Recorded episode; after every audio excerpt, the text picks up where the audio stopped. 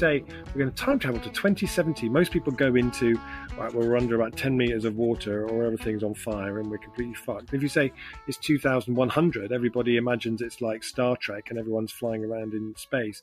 But 2030 uh-huh. for me is the distance out that we need to get to because we need to be able to have the longing for that in such a way that it's being like throwing a whirlpool in front of you that then draws you towards it. It's like that's, ah, that's, what storytelling can do. We need to be creating those things that then start to sort of suck us in.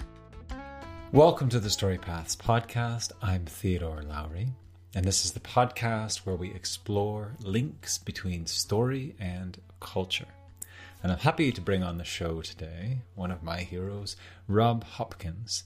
And I know him best for starting the Transition Town movement or co founding the Transition Town movement because it's a very community based movement. And one of the goals of this movement is to offer a juicy and fun transition from resource intensive competitive capitalism to something more cooperative, community based, earth celebrating, inclusive.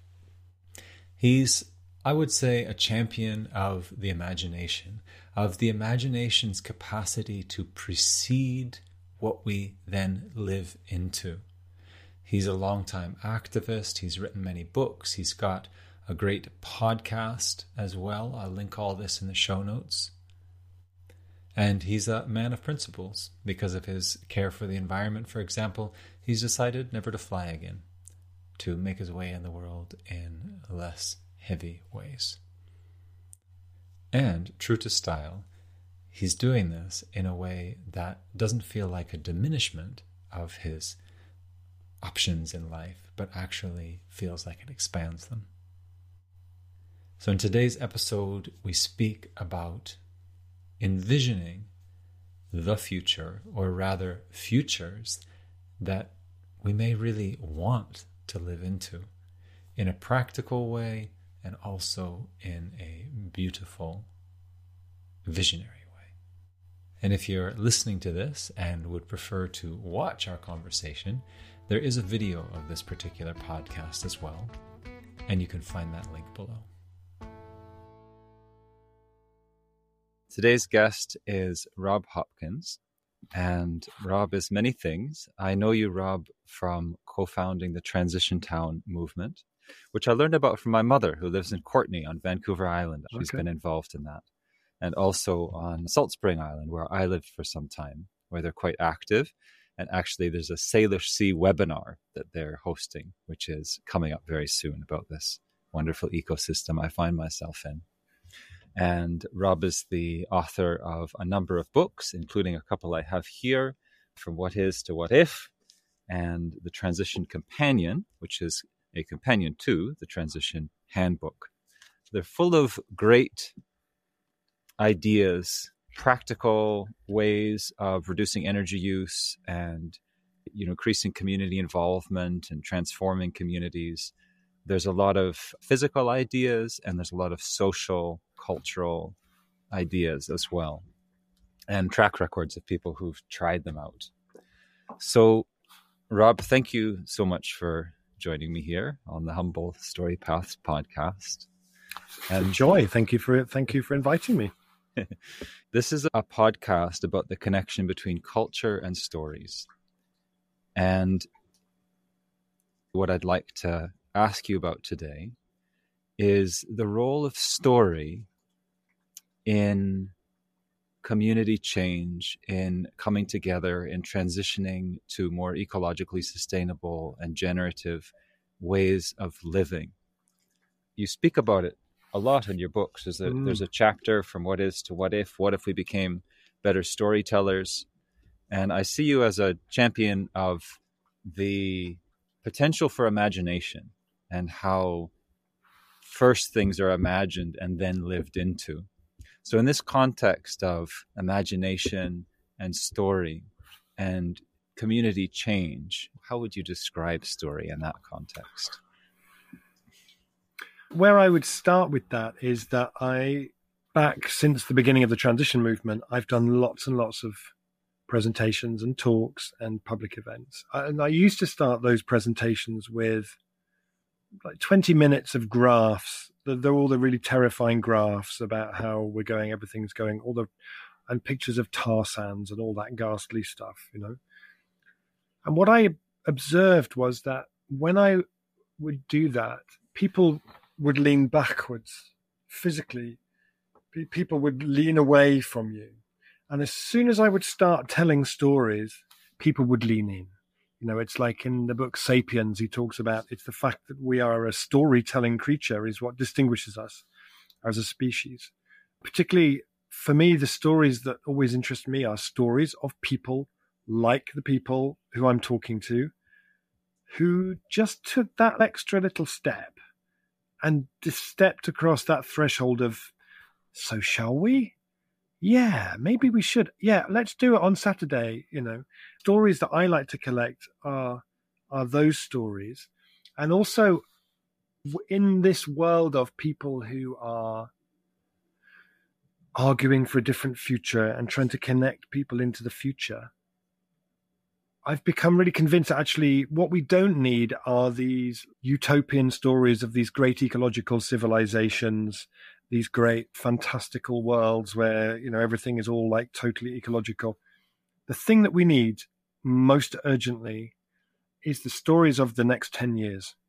Rupert Read and Manda Scott coined this term thrutopian we need thrutopian stories, which are the stories of how people in 2023 got started and what happened and what it led to, and then what that led to. And then, and as much as anything, what did it feel like to be part of this change starting to unfold? So, Kim Stanley Robinson wrote a book called The Ministry for the Future which is the next 10, 15 years told as a story of how we turned it around. And it's one version of that for me, I, I always love, there's a thing that Rilke, the poet, once said the, the future must enter into you a long time before it happens, which I think is so beautiful and something that we mm. really forget as activists that the work of the next 10 years is about the cultivation of longing for a different future. And Walidah Imarisha, who, who does a lot of work around speculative fiction in the Black tradition, the Black community,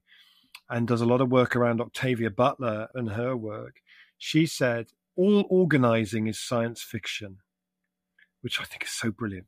All organizing is science fiction because really the only way that we're going to survive, you know, let's not sugarcoat that particular pill. We are in a terrible predicament that is moving incredibly quickly, as the IPCC said in a report that came out two days before we recorded this conversation my sense is that we are only going to make that change on the scale that we need to do, like the UN say, a rapid transformation of society, deep, systemic shift of what we do. That's only going to happen if it feels like an invitation towards something irresistible and magnificent and historic and delicious, rather than being torn away from something that's somehow irreplaceable. And we can't do that without storytelling and art and music and film.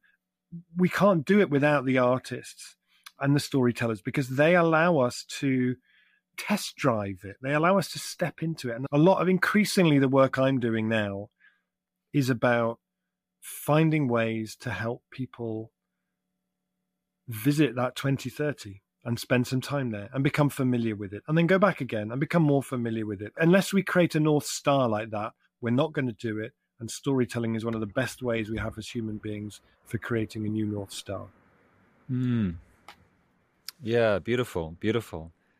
I should mention also you have a podcast called From What If to What Next. And in this podcast, each episode, you posit a different question. You know, what if we were trauma informed? What if permaculture were taught in schools? Uh, what if we were trained in storytelling? What if there were a ministry of the imagination? Mm. And these these powerful questions, they're openings to what's possible. And you invite listeners through a time machine into 2030. What's that future like if we'd done everything right in this particular regard, as well as other regards, but focusing each episode on a particular topic and a particular question and bringing people in who are really in those fields and have been for a long time, which is beautiful. And I'd like to ask you so there's there's envisioning. I, I would I would call this envisioning. Is that a good word for it? Kind of envisioning together? Yeah, yeah, we can go with yeah. that. Yeah. Yeah, kind of stepping into possibility. And like you say, tasting, touching. There's more bird song, not so many cars on the street. Conversations have a different tone to them. People aren't in such a rush, like getting into details. And then we are here in this time, 2023, as of the recording, and we have all our current situation, our current problems. For The skeptic who would say, well, what's the point of all this envisioning? We've got work to do. What would you say bridges that envisioning and change? The people who inspire me most in this work at the moment tend to be women of color from the US. Adrienne Maree Brown, Walidah Imarisha, Mariame Kaba, Rasheedah Phillips, people who come from a, a radical political black background who recognize how vital the imagination is to this work.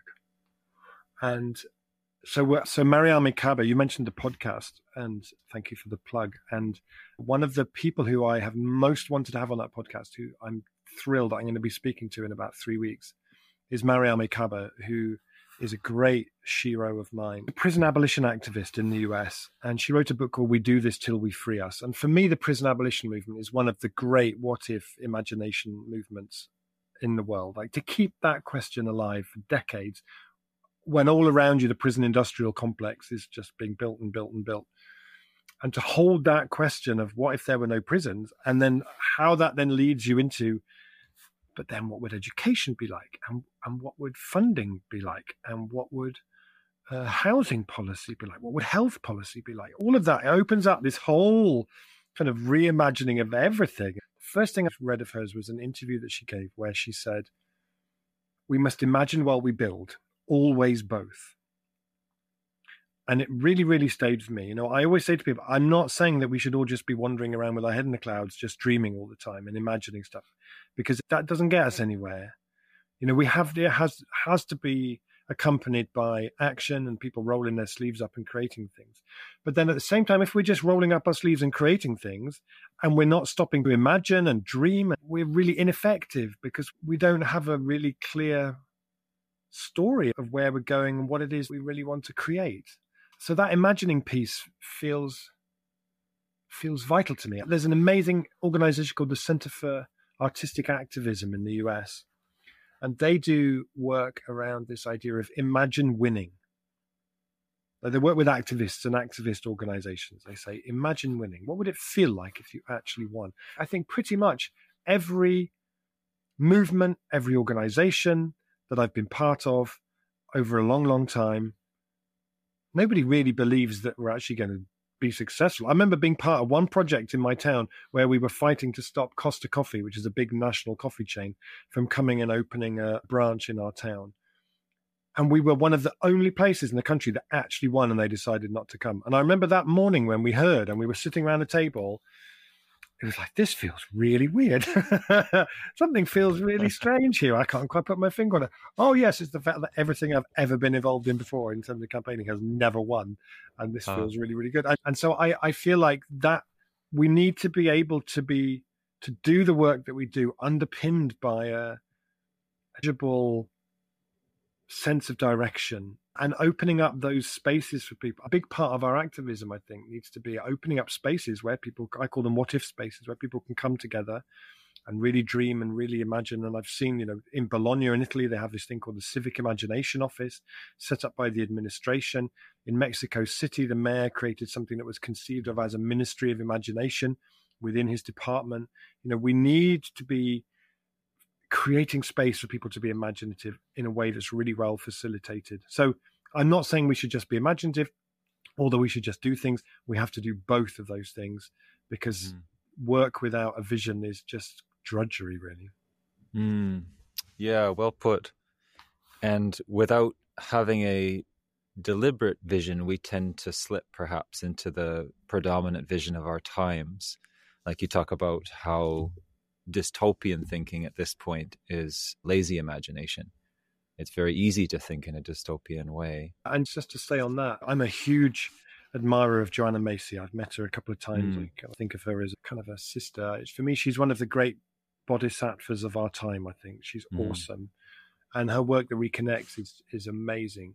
But I heard her giving a talk recently where where she was working with a group, and she does that amazing exercise where you sit opposite a partner, and you take it in turns to say, "When I think about." the collapse of nature or something I feel, and then the other person does it. You often the other person you're deep listening while they talk about that. And she did three of them, and they were like, when I think about you know, the collapse of the climate, I feel. When I think about the collapse of society, I feel. And another one I can't remember. And I was thinking, where's the fourth one about when I think about mm. being part of the brick, utterly transformative social movement that managed to do everything we possibly could have done in the time to slow this down as much as we humanly could have done and reinvented pretty much everything I feel. Because if hmm. we don't make space for that in that conversation, like if we imagine we're going to somehow do everything we can do, but purely with a narrative about collapse and extinction, we're really, really deluding ourselves and, and and and so for me it's it's really important that we bring that bit in. You know of course we have to make and hold those conversations about what if it's too late but we should also make and hold those spaces for what if it's not. That's beautiful and it shows to me that this is not a naive practice. And speaking of joanna macy's work it's striking that she's found that going into and through grief is empowering. She looked at why are people looking away from the long-term impact of nuclear power is what part of what got her started and climate change and so on and finding that coming into grief together was actually a way that people could then then find a deeper level of commitment and empowerment and then what I hear you saying is that yes, and to then envision together from a very grounded place. I know sorrow, grounded in the reality of the grave times in which we live. If I'm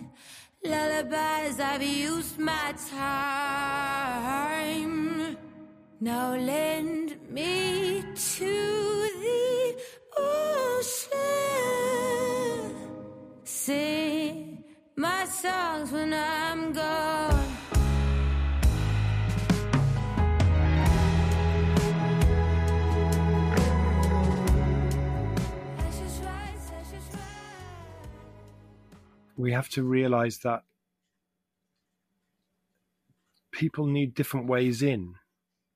You know, like uh-huh. there's a guy called Gregory Claeys who just wrote a book recently called Utopia, Utopianism for a Dying Planet. And he says in that book, only the extraordinary can save us. You know, and I feel increasingly like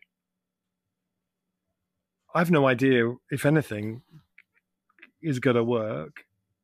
I know the things I've done that haven't worked you know so maybe there's other things we can try that that might work. I'm doing a project which i so love doing called field recordings from the future. Hmm. the idea with that project is if you had a time machine and you could travel to 2030 to a 2030 that's the result of us having done everything we could have done. So the seven years between now and then were this extraordinary time of transformation and change. We've now on the downward side of the carbon emissions curve, and the, and the pace is growing, and people are really excited about it. if you could travel to that future and you could record what it sounded like, and you could bring those recordings back with you to 2023, and you could play them to people, they'd be more precious than gold. Hmm. They'd be incredible. Like, I've been there. It, it, the thing that inspired me with this was I, I saw in an article about the Black Lives Matter protests in Washington in 2020. This woman had a T-shirt on that said, "I've been to the future. We won." Gave wow. me goosebumps. I thought that's just genius. And so this music project is based on this idea. I've been to the future. We won. And I'm going to bring it back. So the beautiful thing is that most of the things that we know that we need to do to live in that way in that future already exist somewhere. Mm-hmm. William Gibson said, the future's already here. It's just unevenly distributed. You know, you can visit car-free neighborhoods in cities. They already exist. You can visit mm-hmm. cities that have so many bicycles. They have a bicycle rush hour. You can visit regenerative farms. You can visit places where beavers have been reintroduced and have totally transformed the landscape. So I go to those places and I make field recordings.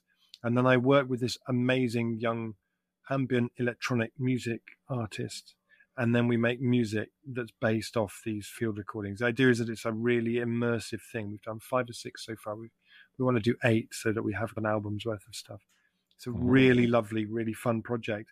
And then in parallel to that, I've just started working with the most amazing Belgian cartoonist to do a comic book of me and the musician's called Mr. Kit. So it's me and Mr. Kit traveling to 2030 and where we go and what we see and how it is. Using graphic novel and a comic book to just make it make it kind of irresistible and thrilling. I always keep saying to him the, the, the feeling that needs to come through in these cartoons is that feeling like when you went to your first festival, like stepping into 2030, mm. feel like when you were like it's kind of familiar, but what are they doing over there? It's like if you when you go to Venice. When I go to Venice, I'm just in like permanent curiosity mode. What's up there? What's down there? What's up there? What is that? And it's like that's what that future. We have to in in the comic book. We have to wear these kind of time travelers costumes not to protect us, but the idea is that when we go into 2030, we don't kind of infect it with our 2023 cynicism and hmm. negativity. Mm. We don't go there and do lots of past splaining and walk around going, oh, that's never going to work. because by 2030, what's happened is people have reached this stage of thinking, do you know what? I think we might just do this, actually. You know, there's uh-huh. this sense building of, this feels like this is amazing. This is great. I think we might just be about to pull this off, you know. So so I'm mm. always looking for those creative ways. And you mentioned the time machine exercise in the podcast. That's something that I do in talks, and I've done it with 10 people in a workshop. I've done it with one and a half thousand people in a hall in Belgium where everyone closes their eyes and travels to 2030. And mm. people often come up afterwards and are really moved by it because we never do it. We never do it. And there's something about 2030 that if you say we're going to time travel to 2070, most people go into, right, well, we're under about 10 meters of water or everything's on fire and we're completely fucked. If you say it's 2100, everybody imagines it's like Star Trek and everyone's flying around in space. But 2030 uh-huh. for me is the distance out that we need to get to because we need to be able to have the longing for that in such a way that somebody once described it as being like throwing a whirlpool in front of you that then draws you towards it. It's like oh, that's, that's, what storytelling can do. We need to be creating those things that then start to sort of suck us in. Yeah, and that they're juicy and dynamic. I feel like through doing the podcast and hearing on 76 episodes, and in each episode I have two guests, and in the episode start out by them time traveling us to 2030 and we walk around. What's it like? If we're exploring, what if we had a universal basic income rather than having an intellectual discussion about whether a universal basic income is a good idea? We travel to 2030 and I say, so how does the air smell different? Like, mm-hmm. how, how does it feel different? How, how, does, how do you see it in reflected in people's faces that are walking past you as you walk around? You know, um, stepping into it and and do, doing this comic book you know it's now like okay so what would the signs in the windows of the shops be what shops would there be what would a high street look like what what are people wearing there's a lovely project it was people who were trying to think of new words that we're going to need by then you know, maybe there are things that we're going to need then that we don't have words for at the moment. So we could have quite fun making them up. What might those words be that people are going to need in that 2030? So I feel like anything that we can do to help people to mentally inhabit that world is really time well spent. And it reminds me of writing advice of being specific. You know, when writing stories, they say try to give specific details Mm. of the characters' lives and their interactions, the physical details, because those will bring readers in and they'll tend to point towards more universal principles rather than the other way around from Mm. universal principles indicating the details. Like you say with the universal income, yeah, we could have a debate about it, but we're, we're stuck in abstractions in a sense, right? I've got my abstract opinions and you've got yours. But if we get into the inhabiting of it, it's really tapping into one of these great powers that we have as human beings, like you said earlier on. This, this capacity for imagination, the capacity for story, and then having a sense of what that feels like, then, oh, how can I get back to that? And then between us and then, what might the steps look like? It's like, how do we create nostalgia for the future? I think Mm. that's the brief that I gave to this to, to the Mr. Kit, the musician I'm working with. Is I want this collection of music to make people feel really nostalgic about the future. Ah, I like that because there is a great deal of nostalgia about the past and, you know, oh, things were better then and everything's getting worse. So to have that sense of the future, I'll, I'll just share as well. This is something quite beautiful, bringing in a spiritual element to it.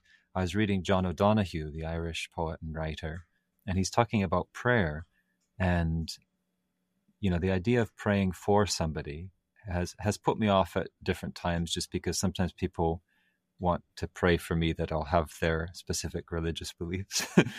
That happen quite a bit. But the way he speaks about praying for somebody, it's it's it's a deep prayer. It's a, a prayer for somebody's well being, whatever that is for them, you know. And he talks about prayers from the past, from ancestors, prayers in the present, and he also talks about prayers from the future. And it's quite a beautiful sense because again, when I think of people from the future, if I were to think of a generation or two down the road, the easiest imagination for me now would be to think they'd be angry at me and cursing me. You know, why didn't you live differently? And now look. But the sense of uh, people from the future praying for us that we know this is a very difficult time to be in. We know you're doing your best, and we just wish you well with this time and the choices you're making there's a sense of the, the future existing and that it's a, it's good enough that there's people there who are able to pull together that kind of goodwill towards us That's really beautiful. That sense of people in the future being so grateful as well. Right. like if you could go back in time and you could be sitting next to Rosa Parks on the bus, mm-hmm. well, what would you say to Rosa Parks? good for you be like, because the thing is, when we do the activism that we do, I mean, for her, she was just sitting on the bus, right? She was like, "I'm. I, this is what I'm doing. I'm doing an action." I'm so, and you know, loads of people have done it before her. It's not like she was the only person who did it. But I, always say to people, like, I, for example, I was in in France last year, where they had just launched Marseille en Transition, and they did this big event, this big like open space visioning, dreaming event. It's a way lots of transition groups get started. I said to them what I often say to groups at that early stage. I say, you, you need to imagine that in this work that you're doing, that the hand of history is on the small of your back, that you have no idea where this is going to go and what it's going to lead to. But I think it really, it's important that you do this work, that you hold this meeting with the idea in the back of your mind that in 10 years' time, someone's going to put a blue plaque up outside on the wall outside this building and say it was on that day that process started that kick-started the transformation of this city. Because actually, if you, if you could sit next to Rosa Parks, you'd say, actually, Mm. this you're what you're doing now is going to kickstart a chain of things that's going to lead to the Civil Rights Act in the United States. That's going to always be looked back on for decades as being one of the real kickstarters of moving the US towards being more equal. You know, compared to people's life back then in the early 60s, and the, the experience of people of color's life now. Of course, it's still got a long, long, long way to go, but you know, a lot has changed during that time. And that's my sense. If we do the work that we do in the kind of climate space, the ecological space, the biodiversity space, and it's as successful as it can be in the situation that we're in, it's like the, the gratitude of people in that future for having been the people right. who stepped up and did something. Yeah. That moment, and I see it again and again and again, that moment when people sit in a group around a table and they say, Should we do it? Yeah, let's do it. You know, Goethe had that thing he said about, uh-huh. you know, there is genius in that moment and you mm. never know where it's going to go. In my town, for example, I walked into a in 2007. I walked into an old empty bank on my high, and a, a, building that used to be the bank was now a film production company. And on the wall, they had a framed 1810 banknote issued by the Bank of Totnes, which is the name of my town, in 1810 by the Bank of Totnes, a one pound note. Mm. And I thought, wow, what would happen if we made some more?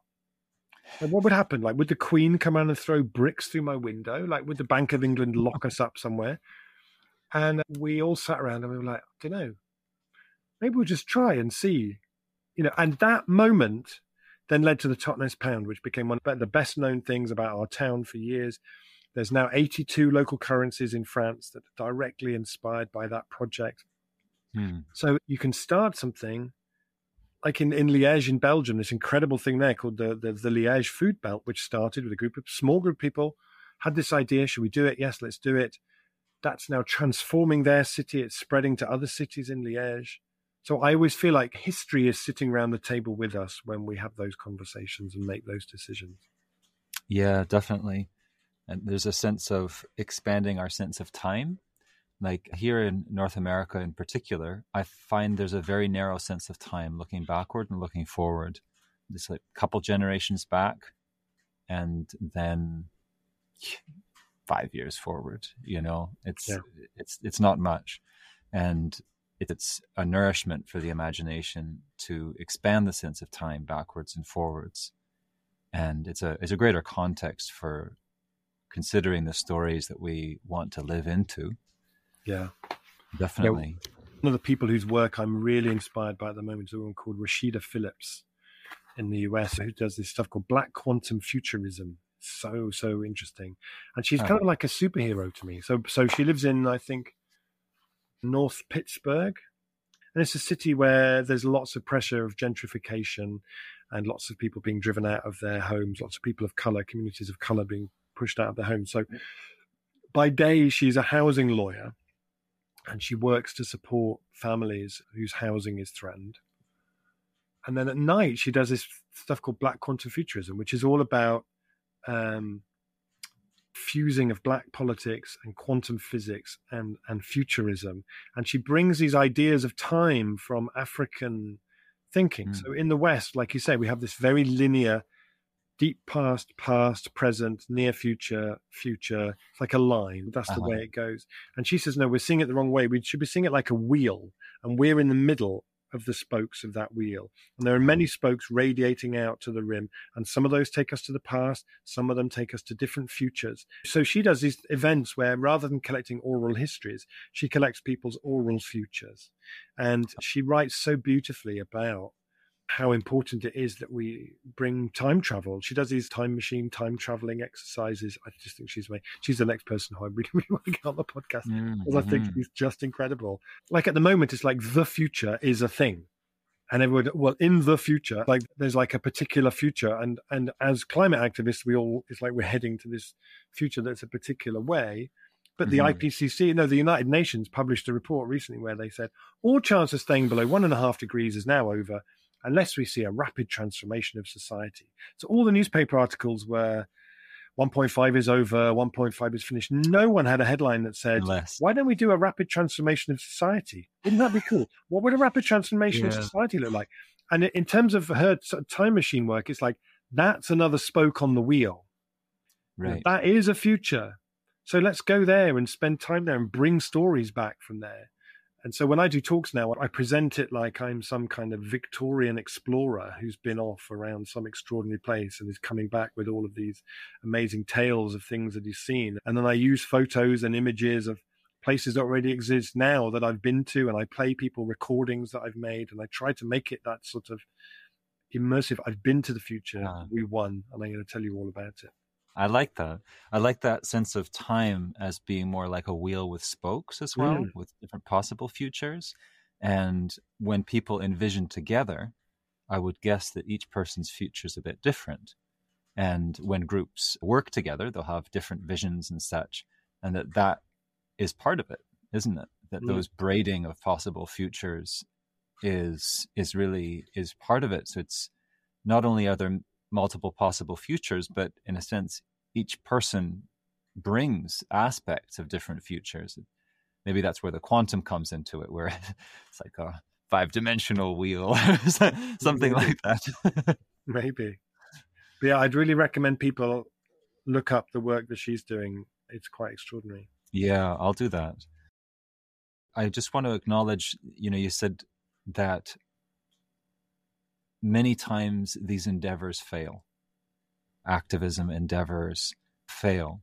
It seems a bit like building a compost where the specific desired outcome may not have come about, but the effort had an effect. You know, like the prisons might not have been abolished, but it was moved forward. And that maybe having that goal is important to envision, but that it's not all or nothing. Yeah. I mean, one of the things we've always said in the transition movement is that we that we celebrate failure as much as success. Uh, Because if you try something, even if it doesn't work, you have no idea who might be inspired by it and then go off and do something else. And it will have had Mhm. impact and it'll have built new relationships and new connections. So we ran the Totnes Pound, which I mentioned before, as a local currency scheme, which was very well known. And it ran for about 10 years. We had a 21 pound note because we just loved people would come and visit the town and they would say, Why have you got a 21 pound note? And we could say, Well, why not? And I always really enjoyed that part of it. And but when but in 2019 we we wound the scheme down just because nobody was using cash anymore of any kind really. And it became increasingly difficult to maintain it with volunteers. People were quite tired. It's a long time to run something like that if you don't have any Mhm. meaningful support from local government and different people like that. So so we did an event an evening that was called a celebration of the life and times of the Totnes Pound. Hmm. and I gave a talk at it where I went through. Well, was it a success or was it a failure? Well, it depends what you mean. It depends what you class success as. You know, did it become the currency of choice for everybody in Totnes and displace the need to use a currency? No, that clearly didn't happen. Did it mean thousands of people had the opportunity to rethink what a local economy could be like and who it could serve? Yes. Did it put this plant town on the map and inspire people all over the place to copy what we're doing? Yes. Did it create all sorts of conversations between people that otherwise wouldn't have happened during the time of an epidemic of loneliness? Yeah. You know, so there's all Mhm. sorts of things. It's like, well, it depends what we mean by success and failure. Mhm. And for me, the most important thing is that people take a risk, that people feel Mm. happy to step outside of what's currently going on and try something. And it might not work, but even if it doesn't work, you get to meet new people, you get to have an, an interesting experience.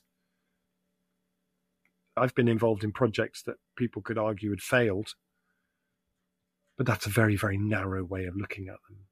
Mm, I agree. Yeah, and I appreciate you had. I might call it a closing ceremony for the Totnes Pound. Mm. Like things have their life cycle. We have our life cycle. You know, when when my body is Yeah. no longer uh, inhabitable, then it will return to the earth and give nutrients to other things. Yeah, to think if something didn't fully succeed and last forever, then it's a failure.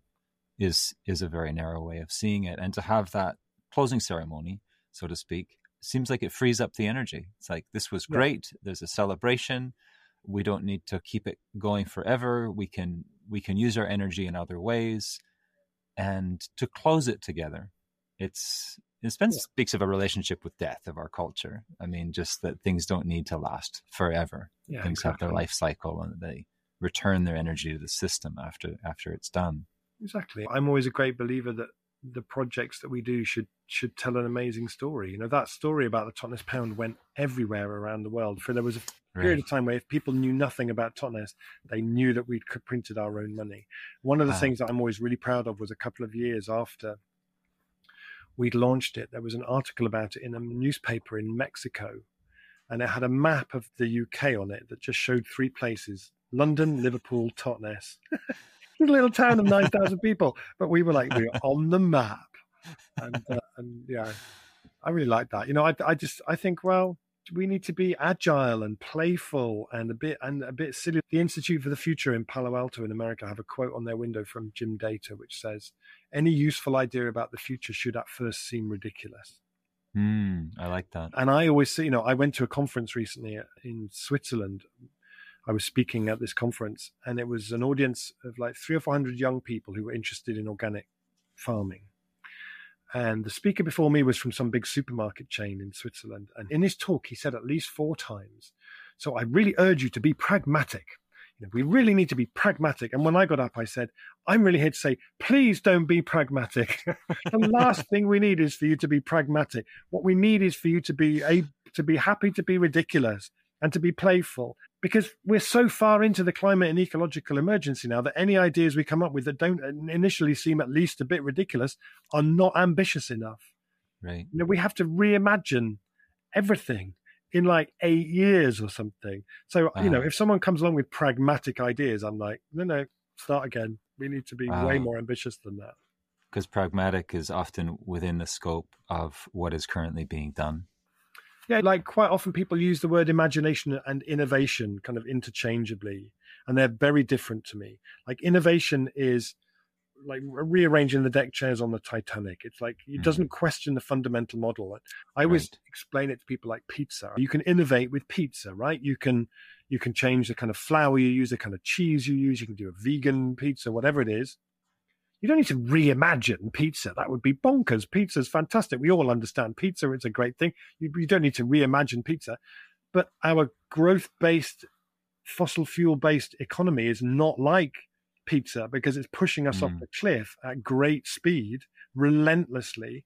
And in that situation, innovation is really quite pointless. What we're just going to mm. decide, you know, what we're going to call the pension plan that's invested in fossil fuels rather than getting it out of fossil fuels. At this mm-hmm. time, mm-hmm. that nurturing of the imagination and that radical imagination that's able to really question everything and come up with the what if questions. You know, we all need to become imagination activists. It has to run through our work. It's like, yes, of course, it's important that we talk about extinction and collapse. But in every conversation where we talk about extinction and collapse, if we don't also talk about right. what it is that we long for in that future that has done something about it, you know, I want to hear like, I long for a city where the rivers are so clean I can swim to work. You know, stuff mm-hmm. like that. It's like bring that mm. into the conversation. I want to know what it is that's drawing you towards that future, not just about despair and that sense of inevitability. Oh, beautiful. I want to invite you just before we close, and thank you so much for this conversation. It's been rich. I feel like we could go on for much longer. If you could lead our listeners through a short imagination exercise.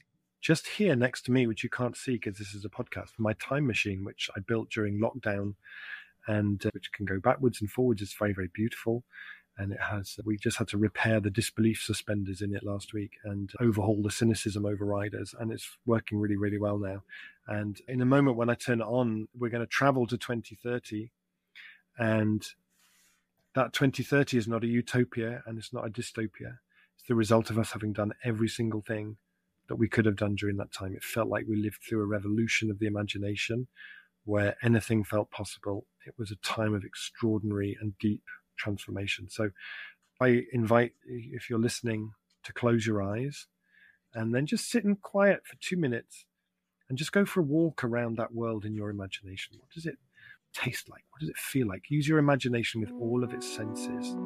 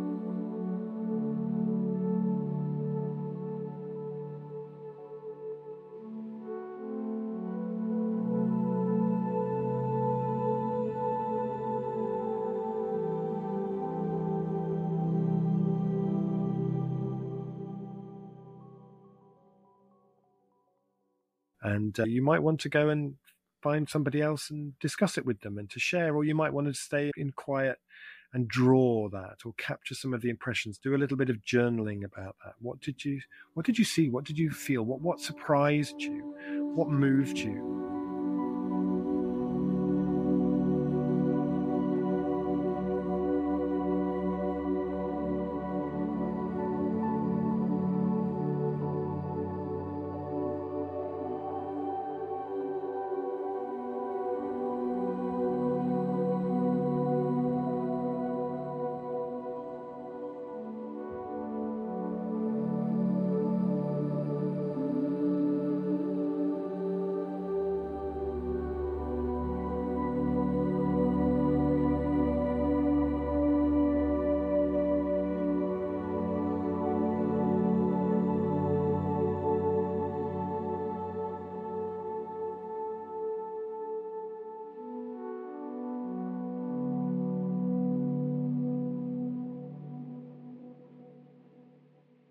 to revisit this as a practice, maybe once a week or even once a day.